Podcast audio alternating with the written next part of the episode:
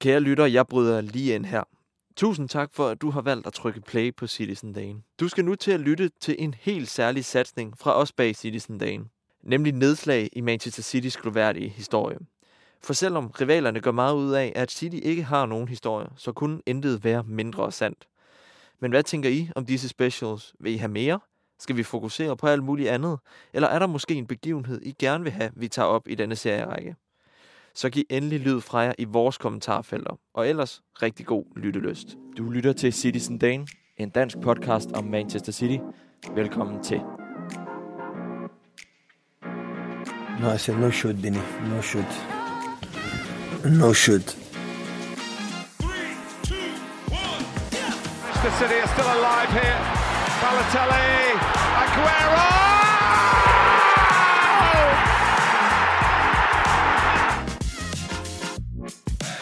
Closer. Oh!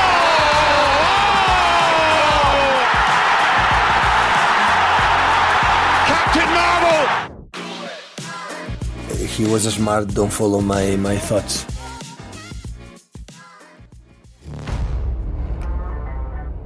klart den vigtigste, vigtigste sejr i klubbens historie.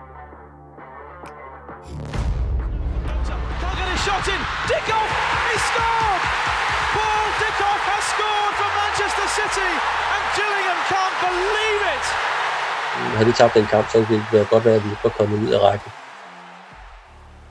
At vi var blevet Nottingham Forest, eller vi var blevet Leeds, som også hang dernede i mange år. Der var en gang. Sådan starter alle store eventyr, og sådan skal eventyret om playoff-kampen mellem Manchester City og Gillingham naturligvis også startes. For ja, der var en gang, hvor Manchester City hverken duellerede mod Liverpool, United eller Arsenal. I stedet der bød kampprogrammet på Wrexham, York og ja, Gillingham. The visit of Manchester City brought the biggest crowd to York since Manchester United came in 1995, and the end result was the same, despite Craig Russell's spectacular equaliser. The winner came Den skæbnesvangre dag den 30. maj 1999 skulle afgøre, om City kunne forlade den tredje bedste engelske række. Håbet var at komme tilbage til Championship, eller første division, som det hed tilbage i slut 90'erne. Morten, vil du ikke lige starte med at præsentere dig selv? Jamen, øh, jeg hedder Morten, og jeg, folk kender mig nok som kontaktperson i øh, den skandinaviske Manchester City supporterklub her i Danmark, og øh, skribent på cityfan.dk. Øhm, jeg var så heldig at være på Wembley den 30. maj 1999, da Manchester City i mine øjne tog deres vigtigste sejr i historien nogensinde. Og vi starter helt fra begyndelsen. For hvis man skal forstå, hvor vigtig en kamp Dickhoff og company skulle spille på det gamle Wembley, så skal man forstå, hvilken suppedags holdet de befandt sig i. Morten, hvad var det for et Manchester City-hold, der var tilbage i slutningen af 90'erne? det var jo det var en lang proces af mismanagement igennem ja, 15-20 år, hvor den ene klovn efter den anden overtog, og den ene øh, øh, både på chairman og manager side? Øh, og hvor der var så meget uro og interne kampe i klubben. Has replaced Frank Clark, who's been sacked following a string of results that left the club one place off the bottom of Division 1. But with som til sidst kulminerede i, i, i ja, kulminerede med den nedrykning i, i 1998 øh, til, til, til anden division. Man var jo rykket ned i, i 96 for Premier League, mener der ikke? Ja, man kan vist roligt slå fast, at alt ikke lige kørte på skinner hos Manchester City. Klubben var havnet i den tredje bedste række i England, og managerne de hang ikke lige på træerne. man kunne ikke rigtig finde, en, finde, finde managers, øh, der, der ville øh, en ordentlig manager. Der var ikke nogen managers, der ville komme til City, fordi at det var det var for stort et projekt og for rodet et projekt. Den 18. februar 1998 overtog den legendariske manager Joe Royal roret i klubben. first, Joe Royal admits he faces a massive job saving Manchester City from relegation to the second division. Og trods et bedre forår, så kunne han ikke nå at redde klubben for nedrykning. It's all over. Joe Royal and Manchester City are relegated along with Stoke City. And Manchester City, twice league champions, FA Cup winners four times, League Cup winners twice, European Cup winners, Cup winners, are going down into Division 2. Main Road skulle altså nu til at huse et hold, der spillede i den tredje bedste engelske række. Det var ret syret at tænke på, at City skulle spille mod Lincoln og York og sådan noget til næste år. Kan jeg huske, at gik og tænke på. Der fik han så ryddet lidt op i truppen, og der var, der var samlet noget med, der var jo noget med 50-60 spillere i Citys øh, trup dengang. Øh, som alle mulige forskellige mande, der havde samlet sammen, som var på gode kontrakter. Men det fik de ryddet op i løbet af den sæson der. Og det betød også, at den store svingdør skulle i gang. Ud røg 31 spillere med forskellig status i klubben. Den klart største afsked var til den georgiske troldmand King Klatse, der smuttede til Ajax og Amsterdam. Ind kom fem spillere til Main Road, den mest kendte af dem, Andy Morrison fra Huddersfield. Men man kan vist roligt sige, at alt ikke helt spillede for klubben endnu. Altså sådan et efterår, hvor at vi så tabte, så tabte man til Wickham, og så tabte man alle mulige underlige kampe, og så fik man lige nogle sejre og sådan lidt nogle pligtsejre, og så, så dummede de sig igen. Øhm, og da vi nåede der til omkring jul, der løb, løb de jo top 10 eller sådan noget. Kun, jeg tror, det var nede som 10 stykker. Det var fuldstændig syret. Og så siger de nummer 10 i tredje bedste række. Og så der den sidste kamp inden jul, og det er mange, der omtaler i dag som det absolute lavpunkt i klubbens historie. Der tager de 2-1 til York, der på, i på udebane, og ryger ned på, er det 11. eller 12. pladsen i den laveste placering i klubbens historie. The winner came four minutes from the end from a right back who'd never scored before and who'd only been on the field three minutes. Andrew Dawson made it a Christmas he'll never forget, and he's eased York's relegation worries. Og der tænker bare, okay, det bliver ikke i, uh, det bliver ikke i år, vi kommer op. Det, det kan godt gå hen og blive klubbens svanesang her. Det, det var som om, den ikke helt var der for Goder, Dickhoff og resten af Manchester City-truppen. Det var som om et eller andet ikke gik i hak, men det skulle vise sig at ændres i foråret.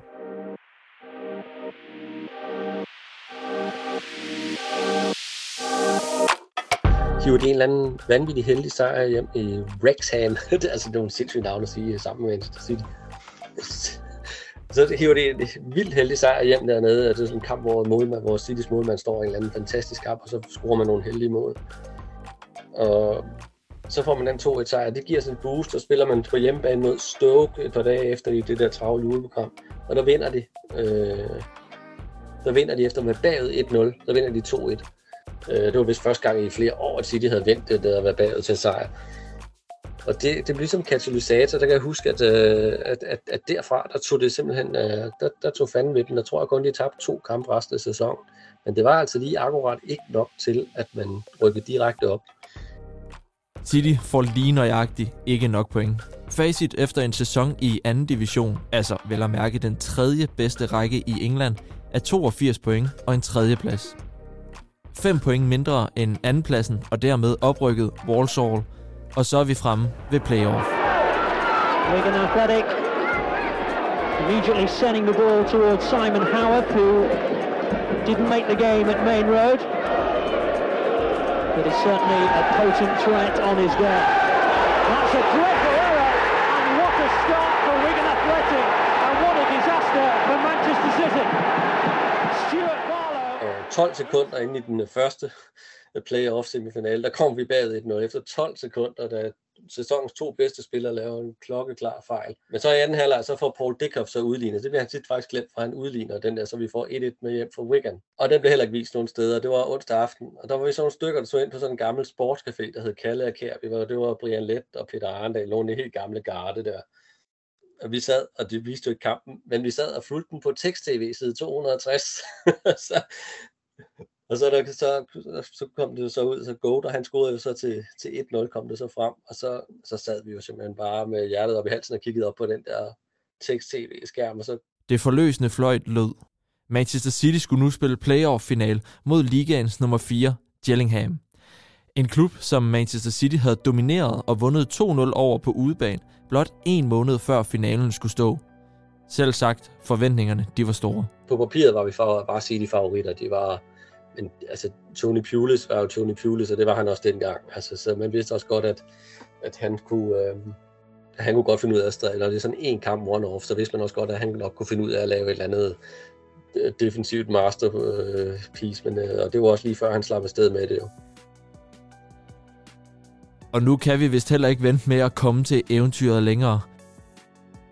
Kalenderen den er blevet bladret til den 30. maj 1999, og Morten han er draget til Manchester med sin hustru og trofaste City-kammerater. Det her, det var en kamp, man ikke måtte misse. Række blok 114, række 37 skulle jeg sidde på her på 20 pund af prisen faktisk. Vi gav altså sådan omkring de 80. Og nu var de dyre sparepenge lagt. Manchester City skulle booke en billet tilbage i første division, eller Championship, som vi kender det i dag. Det regnede selvfølgelig bedst. Det var det gamle Wembley også, det var ikke fordi, det var fancy forhold, vi skulle til. Og der kom jo englænder forbi og, og var helt øh, i chok over, at der stod skandinaver og skulle ind og holde med Manchester City. Øh, altså, de troede jo bare, det var noget helt lokalt, så de var jo sådan de faldt jo på knæ for os, og we're not worthy og alt muligt, og sådan noget. De var helt, så vi var ude på Wembley 5-6 timer før kampen. Så det var, der, der var ingen nerver altså der på det tidspunkt der. Men jeg skal love for der, lige da vi kom ind, og kampen gik i gang, eller man, man var inde på stadion, og man kunne se holdene komme ud, og lige pludselig, og, så begyndte det lige pludselig at, at, at gå op for en, at det her, det var, det var du og dig, den her kamp. Det var sgu ikke, øh, det, den måtte vi bare ikke tabe, det var så vigtigt. Øh. Regnen silede i bedste engelske stil ned over de to mandskaber, der vist nærmere dyrket mere brydning end flot fodboldspil i første halvleg. Jeg kan ikke huske så meget fra kampen. Det var dødssyg. Altså, det var virkelig øh, bare noget lossebold i regn, og et, et chancefattigt og udramatisk egentlig. Vi kommer bagud 1-0, og vi kommer bagud i slutningen af kampen. Og frustrationen var allesteds nærværende, og Wembleys 30.000 lyseblå fans så forstenet ud på banen. Skulle Manchester City virkelig have endnu en sæson i den tredje bedste række i England? Og så tænker man, shit, shit, shit, det her, og, det, og så kommer bagud 2-0, så er alt jo slukket, og jeg begynder at se, jeg begynder at se folk øh, gå, og sådan noget. Der er nogen, der begynder at gå, og det kan jeg egentlig også godt ikke fortænke dem i, men jeg overvejer det også selv. Men på et tidspunkt så jagter på Dickhoff en bold, og vi bagud 2-0 stadigvæk, og den ryger ud og glider over sidelinjen. Og der kan jeg bare se, på Paul Dickhoff, han tager bolden, og så i frustration, så hammer han den bare ind i banden, og jeg kan bare se, okay, der gav, det var der, han gav op. men, men det var nok, det gjorde han heldigvis ikke jo. Uret tækker, og minutterne de føles som år. Klokken runder de 90 minutter. Nu skal der til at ske noget magisk. Jeg scorer Horlock til 1-2, der, der mangler et minut, og der tænker jeg, jo jamen, i det mindste, så fik vi City, øh, så fik jeg set City score på Wembley. Jeg havde sgu aldrig forestillet mig så det, der skulle ske der fem minutter efter. comes in, Kevin Horlock has driven that into the back of the net, and I wonder if there will be a late twist here. The game is not over yet, I said that. Håbet lever. Manchester City mangler sølle et mål for at trække et udmattet og defensivt præget Chillingham-hold i forlænget spilletid. 5 minutter inde i overtiden, og i de absolut døende minutter kommer forløsningen. Can't get a shot in. Dickoff, he scored! Paul Dickoff has scored for Manchester City, and Gillingham can't believe it! Det var fuldstændig ekstatisk. Altså, det, hvis, det var folk, de røg rundt med hinanden der med 2-2. Og jeg kan huske, at øh, jeg kunne ikke finde min plads igen, efter vi havde spurgt. Altså, jeg kunne ikke finde ud af, hvor det var, jeg havde siddet. Så vi sad jo sådan lidt anderledes efter den der udligning der. Det var sådan lidt, og man krammede folk, man ikke anede, hvem var, og jamen, det var helt... Og så lige pludselig, så gik det jo op for os, at kampen skulle ind i forlænget spilletid, og var slet ikke afgjort, men det var bare 2-2, og så... Forlænget spilletid. En god nat-historie af den yderste kaliber. Hvis det ikke var fordi, at der var en oprykning på spil, så kunne du sagtens lige nu vise de 2 gange 15 minutter til dine børn, lige inden du skal putte dem om aftenen. Så kedeligt var det. Den forlængede spilletid, den husker jeg bare som en lang. Altså, det, det var bare som... Ja, det, det husker bare ingenting. Der skete ingenting. Gillingham, de gjorde jo det, da de var foran 2-0 til Tony Pulis, som nok, nok mange ved, hvem er. Gillinghams manager dengang. Han skiftede både, jeg tror både han skiftede Carla Saba og, og hvad hedder han, ham der også kom til os, Robert Taylor. Dem skiftede han ud. Det var de to, der havde scoret for, for Gillingham til 1 2-0. Dem skiftede han ud og skiftede ind med nogle defensive. Øh, så de havde ingenting. De havde ingenting i den der forlængede spilletid. Der var, de havde, der var ingen angriber, det var defensive spillere alle sammen. Og de gik og high-fivede hinanden, da de blev skiftet ud, de der Gillingham-spillere. Og de var, man kunne se, at de troede, de havde vundet, og Gillinghams målmand, han var et stort smil, selvom, altså, og det kan man jo også godt forstå, altså 2-0, og der mangler det to, ja, 4-5 minutter, så, og så lige pludselig var en kold spand vand i hovedet på dem. Så. De 30 minutters forlængede spilletid er heldigvis gået. City er ikke lykkedes med at nedbryde Gillinghams betondefensiv, og oprykningen bliver nu et spørgsmål om, hvilket hold, der kan overvinde trætheden og være træfsikker for straffesparksplætten. Manchester City will take the first penalty, and it's Kevin Horlock who has the job. Horlock who scored for City in normal time. Can he beat Bartram? He can. Good penalty. No chance for Bartram. Huge wall of noise. Will Smith keep his nerve? No, he won't. Nicky Weaver has saved it. The worst possible start in the penalty shootout. Og den der straffesparkskonkurrence, det er normalt så hader jeg straffesparkskonkurrencer, ikke? Det, det, det, det er bare så nervepigerne. Der var jeg faktisk ikke særlig nervøs. Jeg var ret sikker på, at City den ville de vinde. For det første, fordi at jeg tænkte, at, at når de havde gravet sig op i sådan et hul der, så var de mentalt fuldstændig ovenpå, øh, og Gillingham måtte være fuldstændig modsat. En anden ting, der gjorde, at jeg også troede, vi ville vinde, det var, at øh, City øh, sparkene skulle sparkes øh, op mod Citys fans. Øh, og det var, det var faktisk ret fedt. Altså, det var, det var jo slet ikke, altså det var jo, de var jo elendige Gillingham til de straffespark der. Det var slet ikke spændende overhovedet. Selvom at Gilling, at Paul Dickov gjorde det jo spændende, han har jo været helten, men han brændte jo faktisk som den eneste City, City straffespark, da han sparkede den på stolpen. Og så røg den over bolden på den anden stolpe. Det var helt, jeg har aldrig set noget lignende. Så var man er heldig, men uh, heldigvis så Gillingham, de brændte jo, var det tre straffespark, de brændte eller sådan noget. Gillingham have to score this. Guy Butters with the responsibility. Deafening sound. Guy Butters must score. He doesn't. He's missed. It's saved by Nicky Weaver. And Manchester City are back in the first division. That is quite an astonishing game. Manchester City har gjort det. Overvundet et truende 2-0-nederlag på Wembley i de døende minutter. Triumfen og glæden boblede over for den pur unge keeper Nicky Weaver, der løb Wembley rundt i ekstase. Ja, han reddede jo, det, han reddede jo et af de straffespark med en sindssyg redning. Altså, det var, og han tog så den der sindssyge tur rundt på Wembley, som måske nogen har set på YouTube, men den skal vi altså tage at se. Hvor de løb efter ham alle sammen ind på Wembley, kan ikke fange ham i jubelruse, og det var virkelig... Det var en fantastisk øh, dag, men det var også en surrealistisk dag. Jeg tror, der var far en halv time, tre kvarter øh, efter kampen, hvor spillerne løb æres rundt og, og, og og, og så for ned for os og alt muligt. Det var helt... Øh... Og her 24 år efter, kan du måske godt sidde lidt og tænke, jamen en øh, playoff-kamp om at komme op i championship, det er der ingenting i forhold til alt det, klubben de har præsteret de senere år. Men skulle du sidde med den tanke, så håber jeg alligevel, at du lige tager lidt ind, hvor meget den her historie betyder for der, hvor Manchester City er i dag. For hvor havde Manchester City været uden den 30. maj 1999? Klart den vigtigste, vigtigste sejr i klubbens historie. Nu, hvad jeg skal tænke på, det er faktisk kun 8 år før, altså 8 år efter blev vi overtaget, eller det 9, 8, 9 år efter blev vi overtaget af, af, dem, som plejer os, eller som har drevet os til, til det, vi er nu.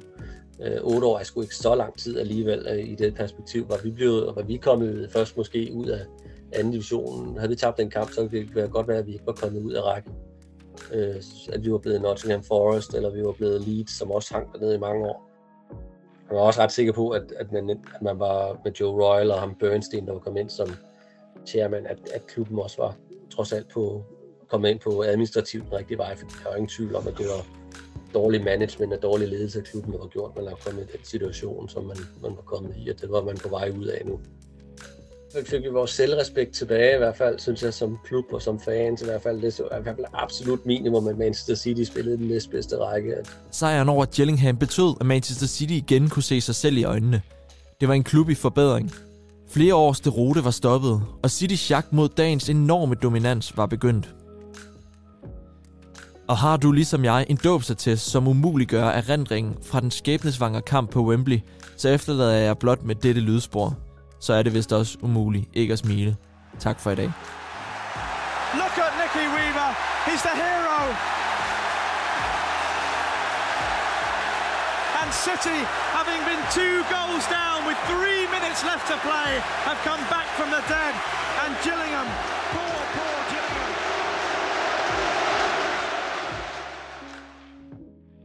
Bomb, bomb, bomb, bomb, bomb, bomb, dang, dang, dang, ding it on, ding, doo. You saw me standing alone without a dream in my heart.